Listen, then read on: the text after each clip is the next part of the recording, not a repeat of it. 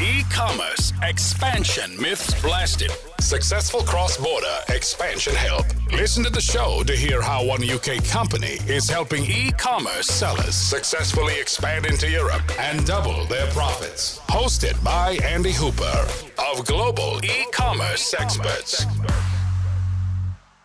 Hi, are you there?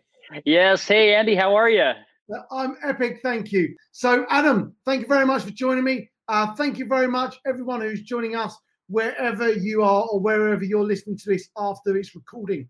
Uh, my name is Andy Hooper from Global E-commerce Experts, and this is the E-commerce Expander Secrets podcast. And today I'm specially joined by Adam Marriott, one of our great partners from RevStep. Hi, Adam.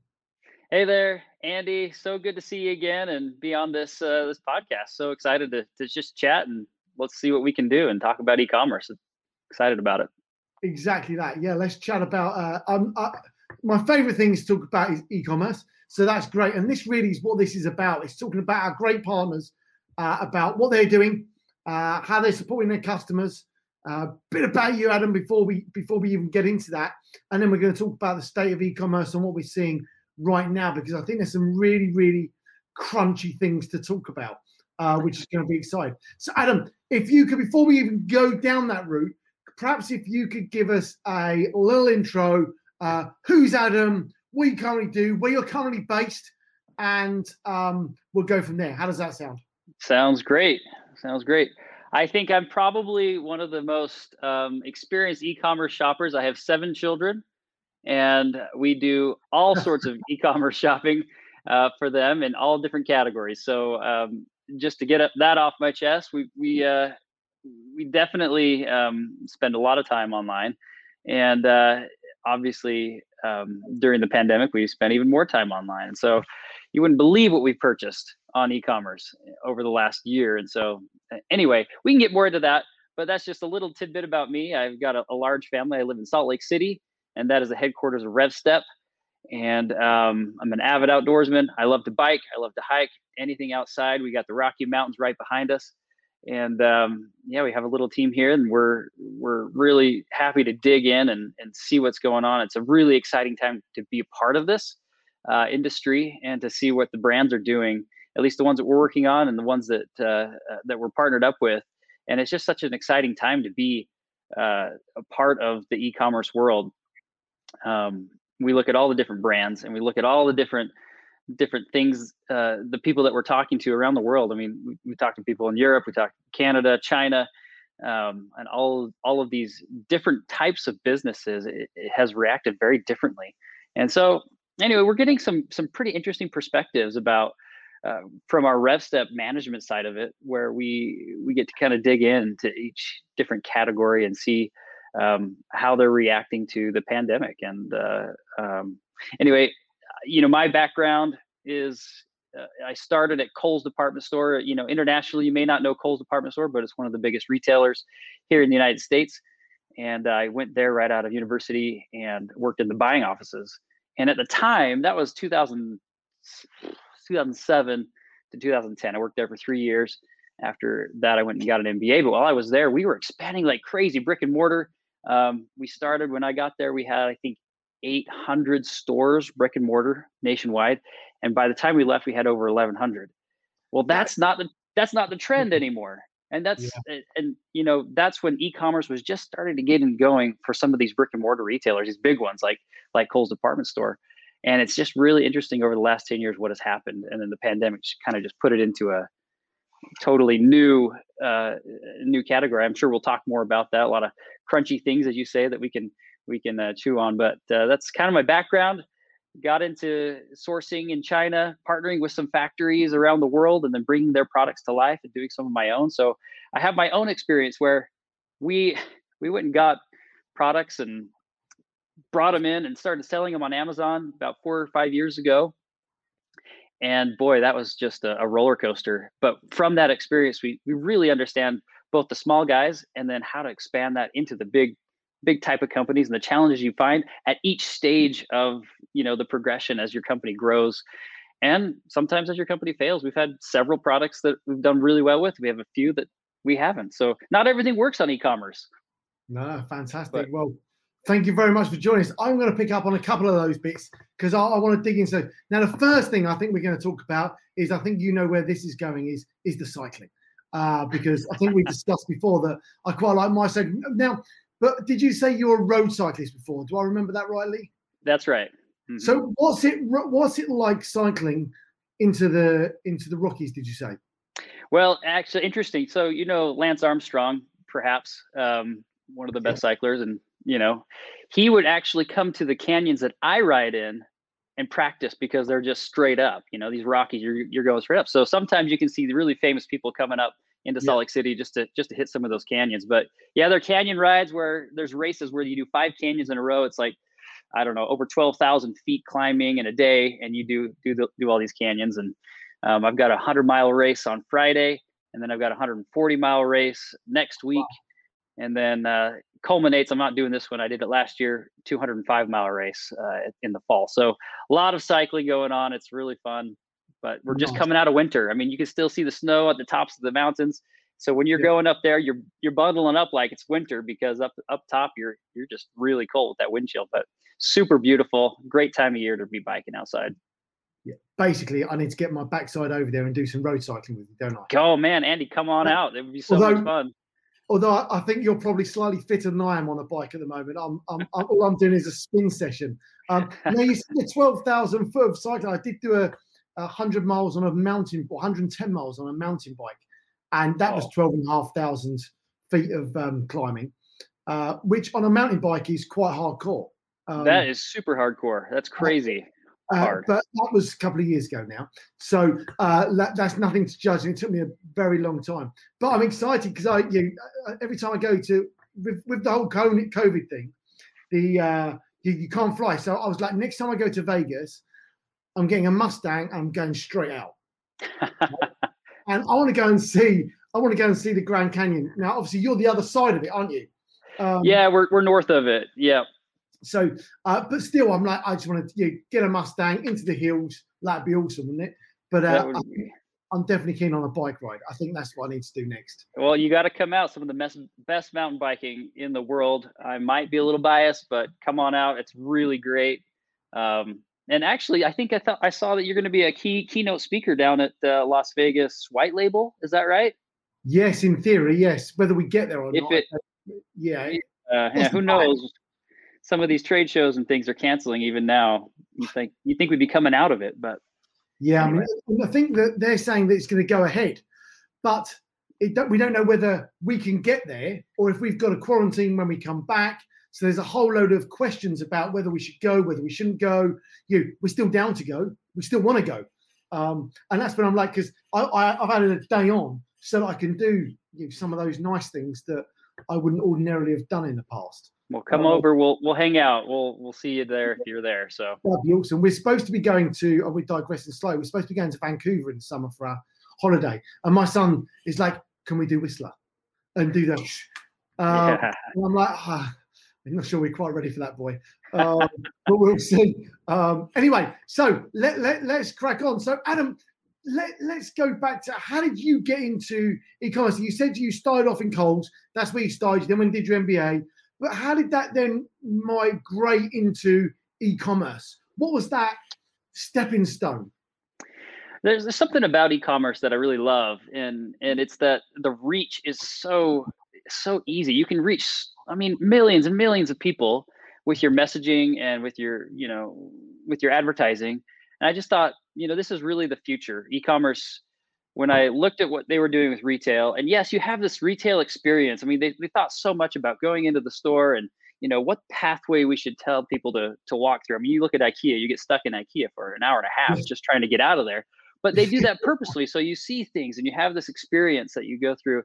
And um, and I just thought, you know, e-commerce technology, it's going to be so much easier to do this. And so I like the idea of having a um, an, a digital experience. And if you can create a digital experience, and, and, a lot of things are happening now to make that a lot better, and pandemic pushed that forward. Um, yeah. But I like the e-commerce because it was easy at first, and it was it, you, you could get there almost immediately. Where you're fighting for shelf space in the retail store, the brick and mortar, you can you know pay a little bit of ad spend and get right there in front of so many different people. So it, it seemed like a bigger opportunity. I'm kind of just this retail baby in, in, inside. I like the yeah. i like the the moving parts of of all the different types of products. I like product development. I like kind of creation. And that's why i ultimately came back to um, back to retail. And e-commerce was, was yeah, yeah go ahead. where it was you coming from the retail side what did you do in the retail sector? What was the sort of main sort of role that you were sort of focused on? At uh, at the buying offices at Kohl's. Yeah. yeah so Yep. So we, yeah, we were in the buying offices. Uh, my first role was, you know, analyst. But so the analyst, I would, they put me in juniors and uh, junior sportswear, and I thought, you know, I going in, I didn't know a ton about retail. So when yeah. I heard junior sportswear, I thought, okay, this is like like teenage sports gear. No, juniors apparently is uh, teenage girls clothing. So we had like celebrities, Fergie, we had um, Hayden Panettiere, and then ultimately um, it was Britney Spears.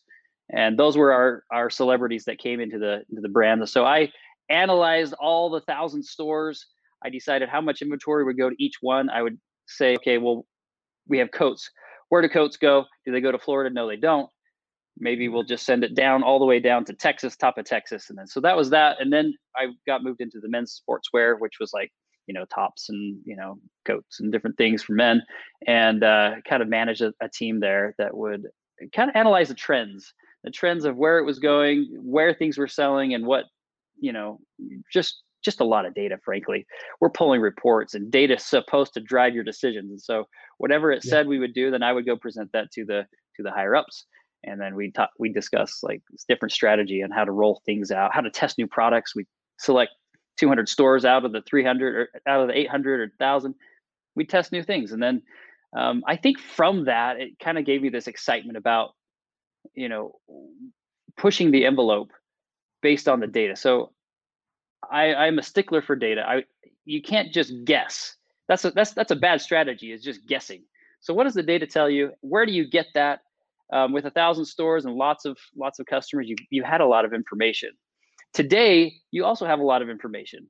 You you can you, you can get all sorts of softwares and you can kind of bust into there and you know download keywords. You can download different reports. You can download um, from your own sales on on whatever e-commerce platform you're on. Amazon is a great one. You can download tons of information and then find what the opportunity is.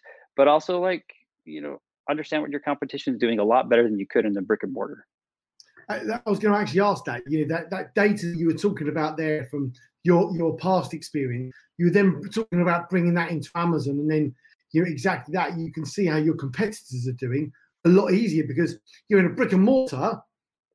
You you can't see unless you're next door to them. You can't see the number of people coming in and out. You know, but yet yet you can see where they rank on Amazon. You you can see what their what their numbers are you can see that, right? You're not going to get their complete sales forecast, but their data does things into the background. It gives you great understanding, isn't it? So it yeah. gives you a much better idea.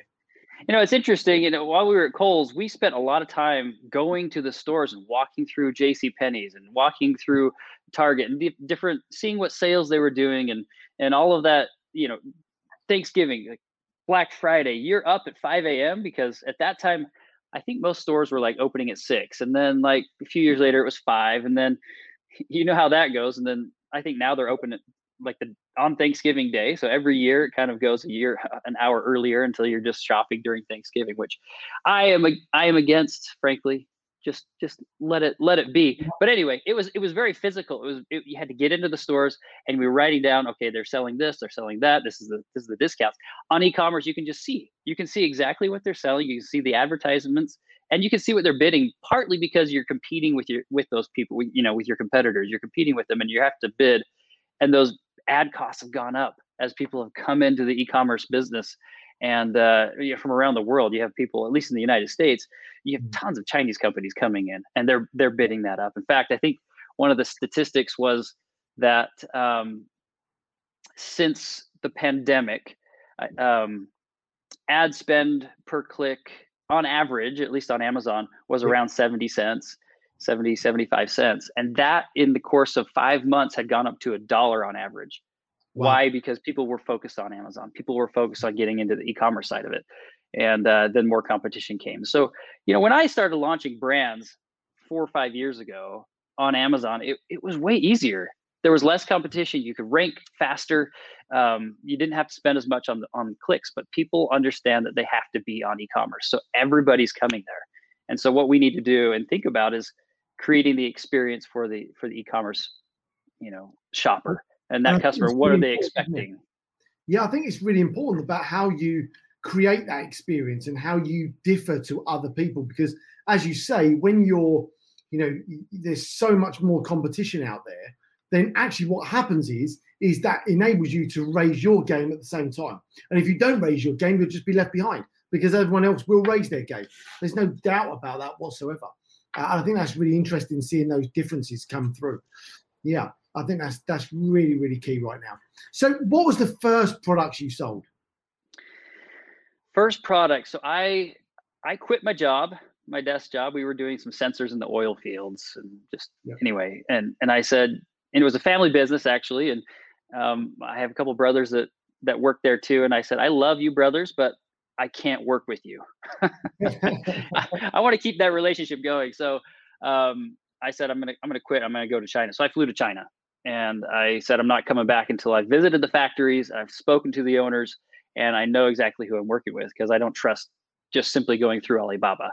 I don't. I you know, maybe I just have a trust issue. I don't know, but I wanted to do it right, so I went out and um, started doing um, nursing covers, which would kind of go over the head and you know drape over the shoulders so that you could you could breastfeed in public or wherever you wanted to be a little bit more modest if if you like that. And so we did that. We did swaddle blankets. We did a couple different baby products, bonnets, and different things like that.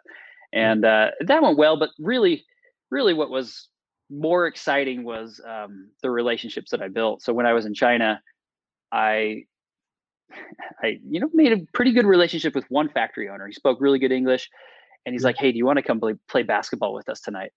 I'm like, "Yeah, let's do this." And so when the American shows up, everybody shows up. We got to go beat this this American at, at basketball. and I mean, these guys were super rough. I came home with like a torn ear and bruises all over oh. my body, but uh, but I won. You know, and that and that was most important.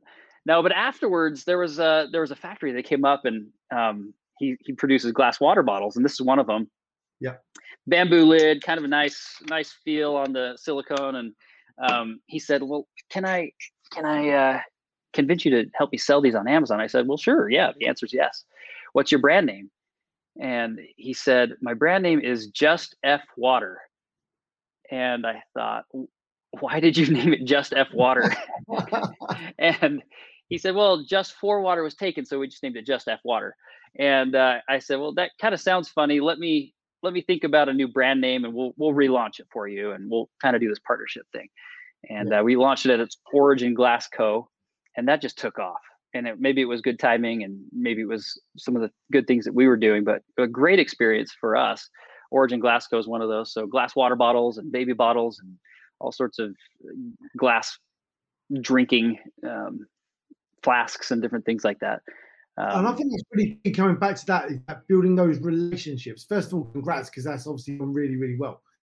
But actually, building those relationships and going to the factories is absolutely critical um, you you because didn't you go out there a little while ago as well? Say that again. didn't you go out there a little while ago? You was out there like a few months ago, wasn't you? Oh yeah, so I yeah that's right. So I uh, I couldn't get into China, but we were doing some factory visits in Bangkok and um, Bangkok, in Thailand. In Thailand was like a, a total. I mean, they have they're recording like 78 deaths total for COVID. So they're super conservative. And and so yeah, I flew in there. They put me in a hotel room for two weeks alone. I couldn't come out for the first seven days. I didn't leave the room for seven days, and then they would let me out for one hour a day. That sounds like jail to me, like prison. You know, they, they give you the one hour outside a day. But uh, yeah, yeah, I'm willing to go the distance. I guess you'd say to to to vet out the right factories. I don't I don't want to just trust somebody's word. I want to go and see no. it myself which means that I can that I can speak confidently to all my customers. I and mean, we do some sourcing, we do some some different things for different customers that are trying to sell product on Amazon and other e-commerce sites. I think that's a really interesting point because a lot of sellers are saying to me, you know, where else should we be sourcing products from? Where are the other opportunities? Where where can we do that? Obviously, a lot of the sellers we work with are expanding into Europe. So one of the questions they're like, well, Andy, can we source products in Europe? How do we do that? What do we need to do to make that happen? But actually, most sellers are still buying things from further afield because it is cheaper to make things. So talk me through the difference between you buying something in China and buying something in you know, somewhere different, like Bangkok, for example. What what your, what's your experience so far? Um, you know, I, I had higher hopes actually about sourcing out of uh, Thailand. Um, China is so dialed in, yes, and they know the pro- the process so well. And I think it'll take a little bit more time to for some of these other you know outside countries to to get up to that level. But we're seeing a lot more coming out of Vietnam. We I we got some stuff out of Vietnam. We're still working with some people in Thailand. And you have to really think about the political and the you know, the government structure in each of these countries. They're they're pretty loose in some of these countries. Malaysia, um, Bangkok. It's basically if I know somebody in the government or if I know somebody high up in the you know in the royal mm-hmm. family and you have some connections there, and which I made while I was over in Bangkok, which is pretty interesting.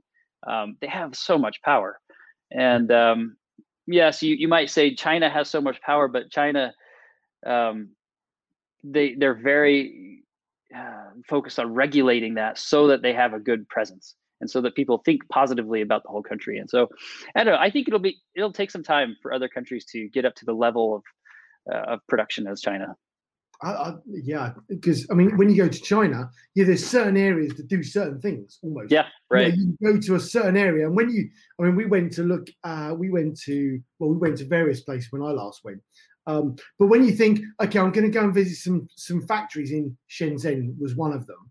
What you don't realize is that Shenzhen has got like 20 million people in it, and the distance is like the size of the UK or something. Like it's bonkers. Uh, so like, well, I'm just going to get in a taxi and go to this one, to this one, to this one. We don't realize is those taxis are like those cab. They're like three hours apart. Yeah, like, it, it's huge. Um, and people don't factor that in when they're doing that. And we certainly didn't the first time we went. We learned after that, obviously. Oh, um, sure. I mean, you're flying from one city to another. I mean, Shaoxing might be there for, you know, fabrics, and then you might go to Shenzhen for electronics, and you might go to another city for, you know, wood and wood yeah. products and different things like that. we've, which we've done. It's, it's quite a wild ride if you go stay there and see the different parts and the different, and really, the more high tech, the more the bigger the city, the more expensive your products are going to be if it's produced there. You have to go out into the boonies to get the better prices because they can yeah. you know what what's happening is people from the country are coming into the big cities and so they have to charge more or pay them more so they can live there and send money back. So if you can get out to a factory in the countryside, you'll get better prices because people are living there. They don't have to, you know, commute and you know spend their time in a new city. Have you done Canton? Yep, been to Canton. I haven't done Canton yet. I, I, I I wanted to go last year, but obviously that didn't quite happen. Yeah, no, it's a so huge, so huge. You got to go for sure. I don't know if the are they going to open it up this year. I, I kind of doubt it. I can't see it going this year. Um, maybe next year or the year after. There's no rush, is there? Um, it, yeah, I, I, want the experience definitely. Okay, all right. So um, obviously you then launched some products. You've been launching products. Um, you talk about RevStep. What what does your RevStep do at its core?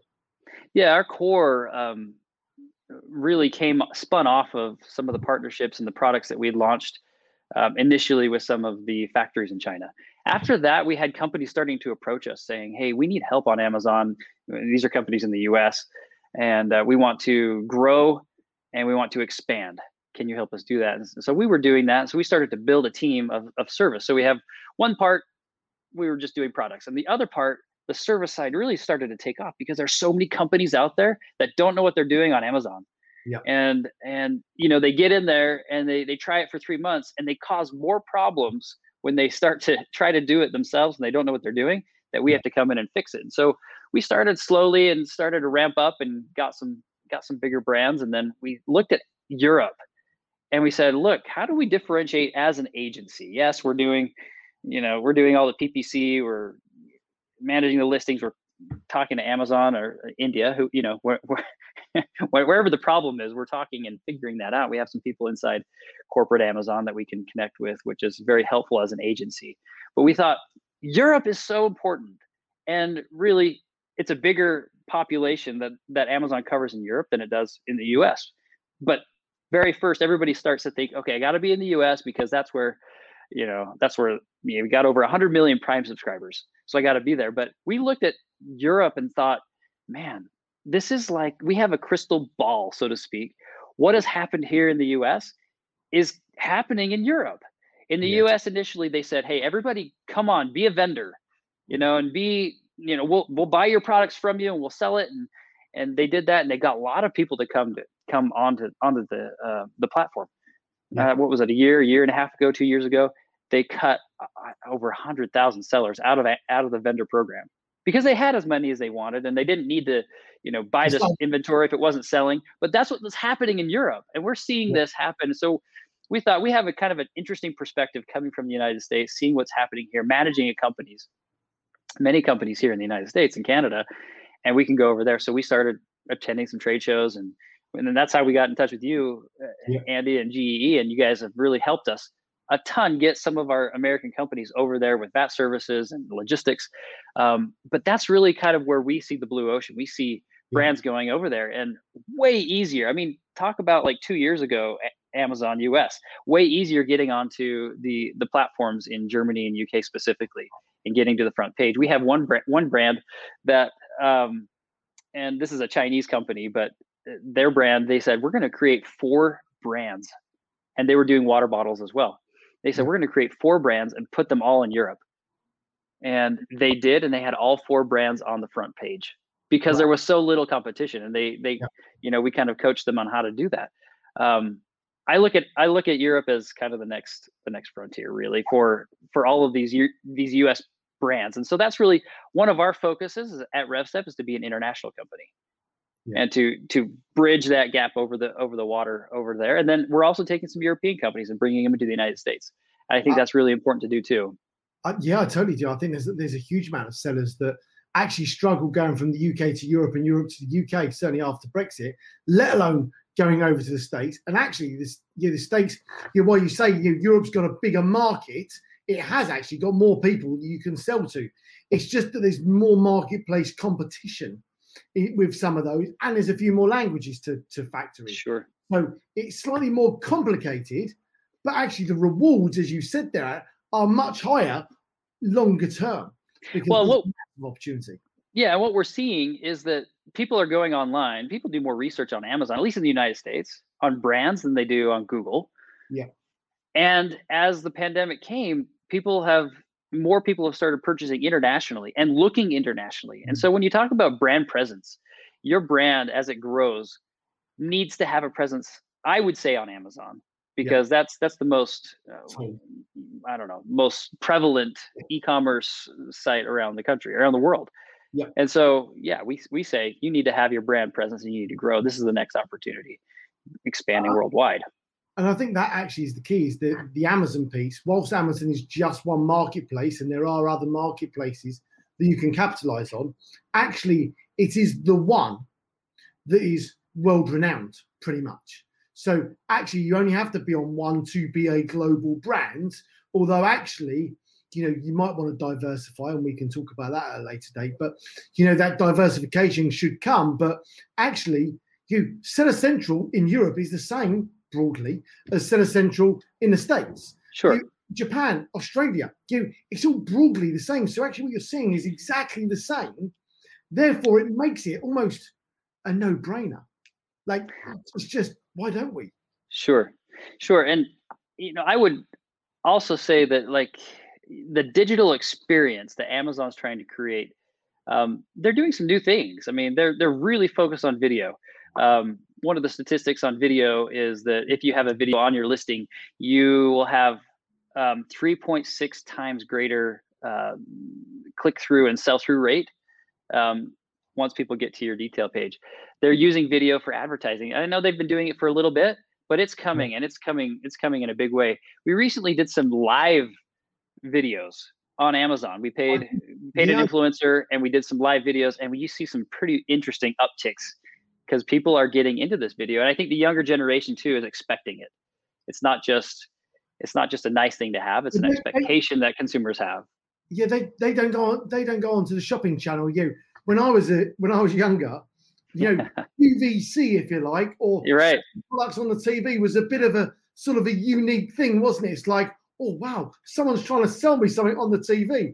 I'll sort of click into that. And really, with Amazon Live, what they're trying to do is replicate that. Like, yeah. they're not they're not reinventing the wheel here.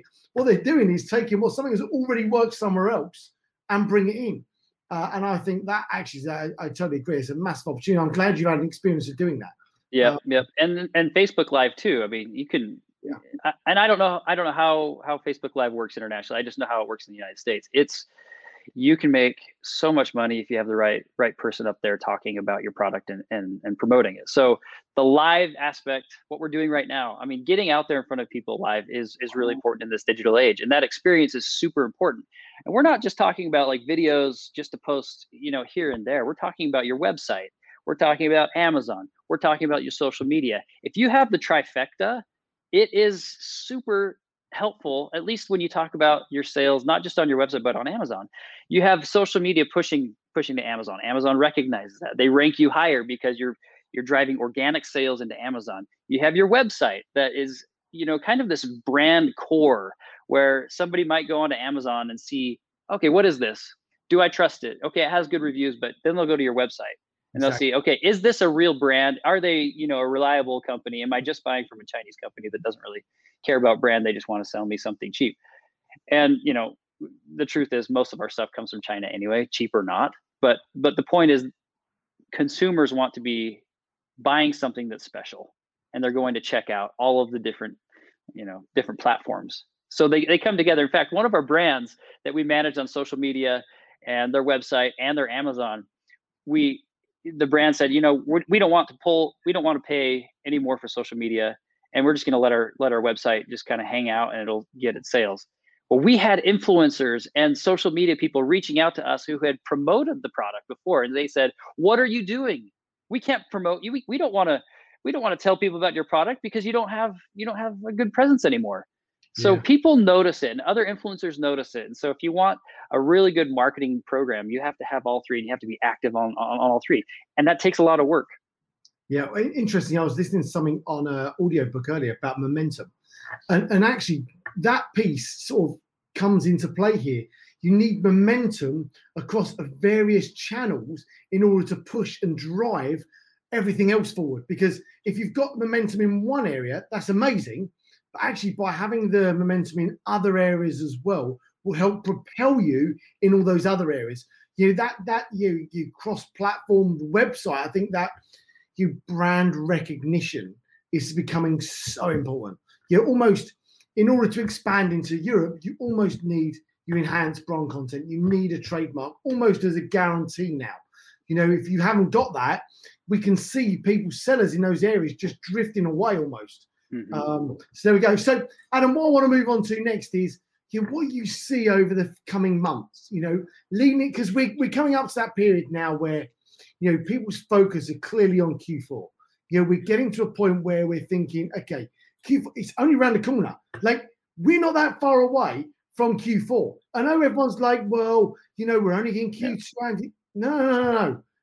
Q4's there. Like you, and with all the problems with boats getting stuck here, like that's a massive oh, issue. So yeah. what, what do you see right now? What's the key things you're thinking about over the next six months or next three to five months as we gear up for Q4 that you're talking to about your clients or advising or what does that look like right now? Yeah, no, you you you hit it right on the dot. I mean, when you're thinking about Q4, you you have to be, you know, sourcing your product now. You have to be organizing it and planning and saying how much inventory do I need to get through the through the the Q4. And I think that's something that we've seen in the past year that every, so many brands ran out of stock. Supply chain is is all upside down. And so um, when I look at e-commerce, e-commerce is up what 20% more than that. Depends yeah. on depends on the brand and, and the category, but um, you have to plan your supply in order to get there. We we ran out of one of our companies ran out of leggings. Well, yeah. in the past, it's been easy to get leggings. You know, they're they're quick to make.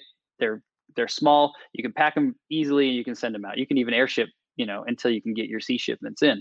Yeah, wasn't the case, and Amazon's been really difficult about that. um, when you think about inventory. So the the trend that I see happening is that you have to have a really high sell through to send a lot of inventory into Amazon, mm-hmm. um, and if you don't, they're going to clamp that down and and and minimize what you can actually send in and store there. So, you know, one of the trends that I see happening is you have to figure out either a 3PL solution so that you can sustain the sales and have somewhere to hold inventory. If you're selling on Amazon, you have to have a 3PL solution or you have to have your own warehouse. We have our own warehouse for different clients of ours and yeah. frankly, we're not a 3PL. So we we suggest don't send inventory to anybody that doesn't know how to ship Amazon products. And uh, that hybrid model, you know, is is fast becoming relevant. You know, around you know, wherever Amazon is. You know, we're seeing that here in Europe. It's absolutely critical that you've got buffer stock here. If you haven't got buffer stock, you people are struggling. You know, with the whole inventory thing. Mm-hmm. They've got a container on the water, and Amazon's now saying well, you can only put about a tenth of that into Amazon. And they're like, well, where am I sending it? You fortunately, you yeah, we've got facilities in UK, Netherlands. You know, it, it works, but actually, there was no warning. There was, no, you know, it was all of a sudden, you know, this is happening, and that hybrid model, that buffer stock, is absolutely critical. Um, so, you know, that that's one thing that's definitely happening right now, isn't it? Sure. Yeah. Absolutely. And and it's not just having the buffer stock; it's speed and efficiency people have come and, and and amazon's the the culprit of this people used to not not expect two day or even one day delivery but no. amazon has trained everybody to know that they can get inventory quickly and if they can't they're upset if it's three days i've heard people get upset like i can't believe i waited so long to get this product i mean we're so super impatient with product but the yep. data says that as, as i've researched and, and, and talked to uh, different logistics companies the data says you have to offer some kind of free shipping. Nobody wants to pay for shipping if it's a 3PL, and um, it has to be quick, quick and efficient, and that will keep you on top of the on top of the game and, and selling. Um, one of the things that I was I was thinking about was that uh, um, ad spend is really important when I look at what's what's happening. So it depends on what category you're on. Ad spend has gone up, but if you can manage it efficiently and and let the data run that um, kind of your decision making on on what which keywords to bid on, you can do well. But when I look at as we're coming out of the pandemic, we have many different categories. I mean, you think about the home category, people working from home. Um, we had one company, we have one company, and we're we're doing rubber mats. Well, people are billing rubber mat um, floors for their home gyms because people are doing everything at home. As we come out of that, I don't expect rubber mats to keep going up. I you know, if if we don't manage the PPC and we the advertising and kind of that trifecta that we're talking about, the sales will go down. I'm on some categories, the home categories like kitchen and bakeware and all that kind of stuff. People are going to do less baking as they get out and they go do experiential things rather than staying home cooped up.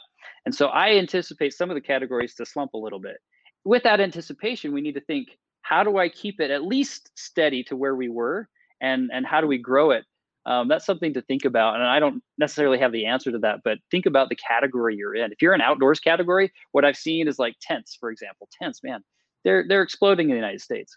Yeah. Why? Because people were doing staycations and they're saying, okay, what can I go out and do?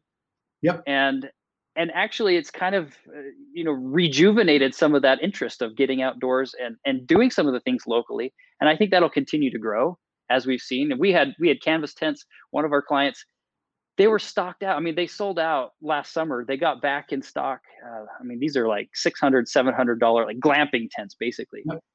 In January, they sold 700 units of those. Those are like a thousand dollar units, and uh, they sold out. I mean, as soon as they in January, yeah, no yeah. one can, no one's camping in January, really. No.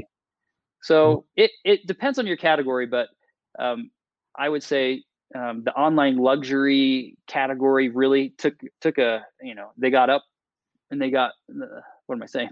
the sales increased, but I think some of that luxury experience things that, that people love to go into the store and, and pay more money for that experience that may come down. I think you got to really focus on your ad spend and your in your presence online. But what we've seen is some of those you, you more people have shopped online, but actually what it's done is it's brought new people to shopping online. So actually that you know, here in the UK, okay, let's take the you know, kitchen items as an example. Yeah, let's take a chopping board. Like, damn, my chopping board's broke. I need a new one. Well, I won't go to the local department store to buy one. I'll just buy that on Amazon because I know it'll be here tomorrow. Type mm-hmm. of as whereas they might not be thinking, well, I can't get to a shop tomorrow, but I'll shop online. You people of my, you know, my parents' age, you know, that sort of, you that's become relevant and actually it's brought a new demographic to sure. online shopping to, to think about it slightly different. I think that's where we've seen the change. So I agree with you. I think there might be some categories that have a dip, but there'll be definitely be some that have an uplift, like the camping. Like I think it's you staycations this year, UK especially, especially is going to go through the roof.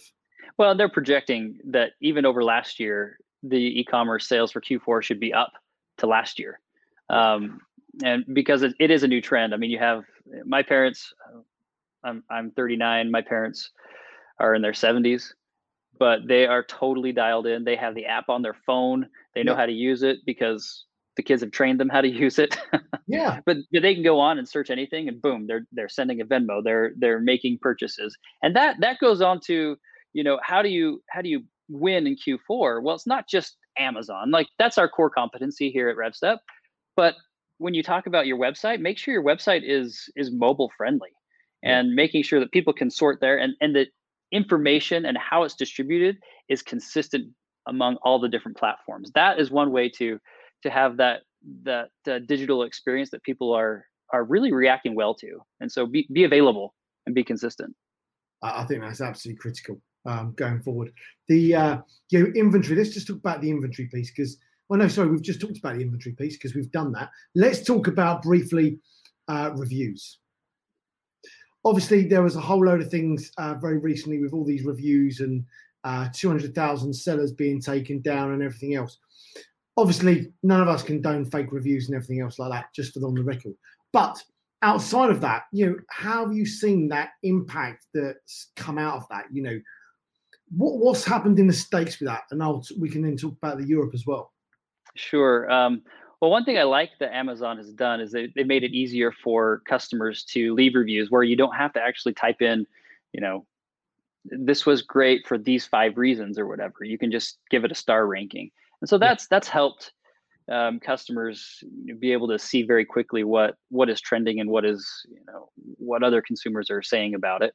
Um, yeah i mean when when amazon is taking down big name brands at least in electronics like Aukey and um, was it Mpow? I can't remember a couple of them. I, you know, but I know Aukey was one of those that just stuck out to me because I'd done some research on them um, huge electronics when they're taking their, their listings down because of a review manipulation that's a huge warning sign to everybody that's that's trying to get reviews um, and pay for those and and use the different different platforms to to do that i know that you know um, the chinese companies will they will pay $10 per review as long as it's a five star review plus re- reimburse everything. And they'll pay tens of thousands of dollars and within two or three months they'll have over a thousand reviews per listing. That's that's inc- that's incredible, and and I see why Amazon's cracking down on it. Um, from a startup company, it's really hard to, to even get noticed on Amazon if you don't have reviews. And so, you know, we there's some different strategies you can use to get some reviews. Um, uh, we can go into that another time. But yeah. uh, when I look at reviews, I think, and I did some research on on reviews recently, and uh, it it was interesting by demographic what customers expect. So it, it kind of broke it out by age group. So 45 and up, they wanted at least 38 reviews on average. Five wow. star, four, four and a half star, five star. They wanted about 38 reviews to trust this was a good product. As you went down in age, the number of reviews that the customers wanted went way up. So, like millennials, they want 200 reviews where before they're going to buy that product. That's a lot of reviews to get organically. I, I, I see that you know, based on the percentage of sales, how many how many reviews do you get per 100 sales? I think you get about five if you're, you know, yeah. if you're lucky. Interesting, you say exactly that. My children, I've got an 18 year old and a 12 year old, and both of them, when they're trying to get us to buy something, they talk about the reviews of the product. Oh yeah, this one's got really really good reviews. Uh, I've looked at the reviews. This one says this. Oh, this one says this.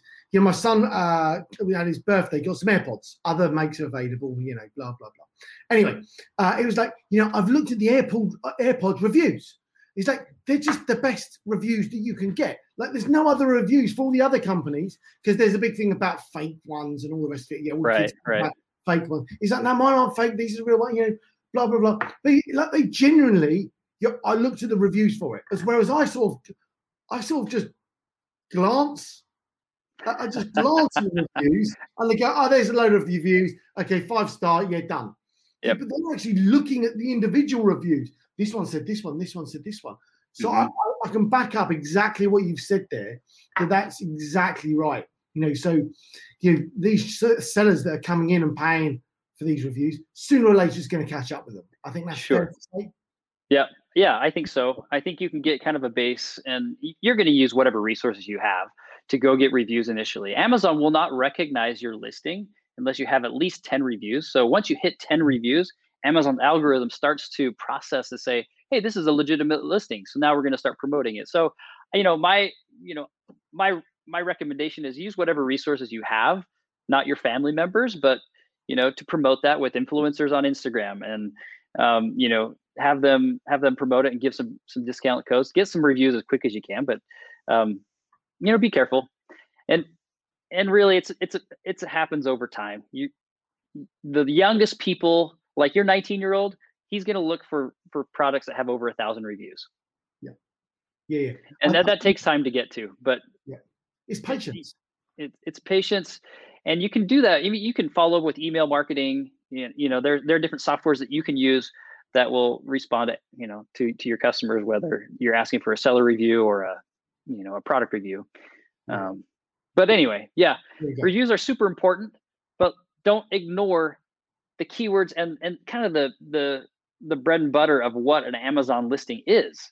You know, the keywords are super important. The optimization is important. And when you talk about like international optimization, for example, it's not we're not just translating stuff. You need to optimize in that language. You don't take an English listing and translate it into German. You have a German that looks at the listing and understands what it is and builds it up from there in their own language. Um, so there are a lot of components, but you know, reviews are are kind of the the shiny, you know, first thing that everybody looks at. Um, Indeed. Indeed. So, uh, right, I think we are coming to an end. Uh, Adam, um, it's been amazing to have you on. Uh, thank you very much. Uh, Adam, if people want to get in touch with you, how do people get in touch with you? Very simple. Adam at revstep.com. Love and that. you got that's my direct email. You can just email me. We can chat. Happy to answer any questions. Share what I know. You know, no no strings attached. Just reach out. Let's talk. Andy, you you've been such a great host, and uh, appreciate you taking some time with me today. And um, hopefully, well, we'll do it again.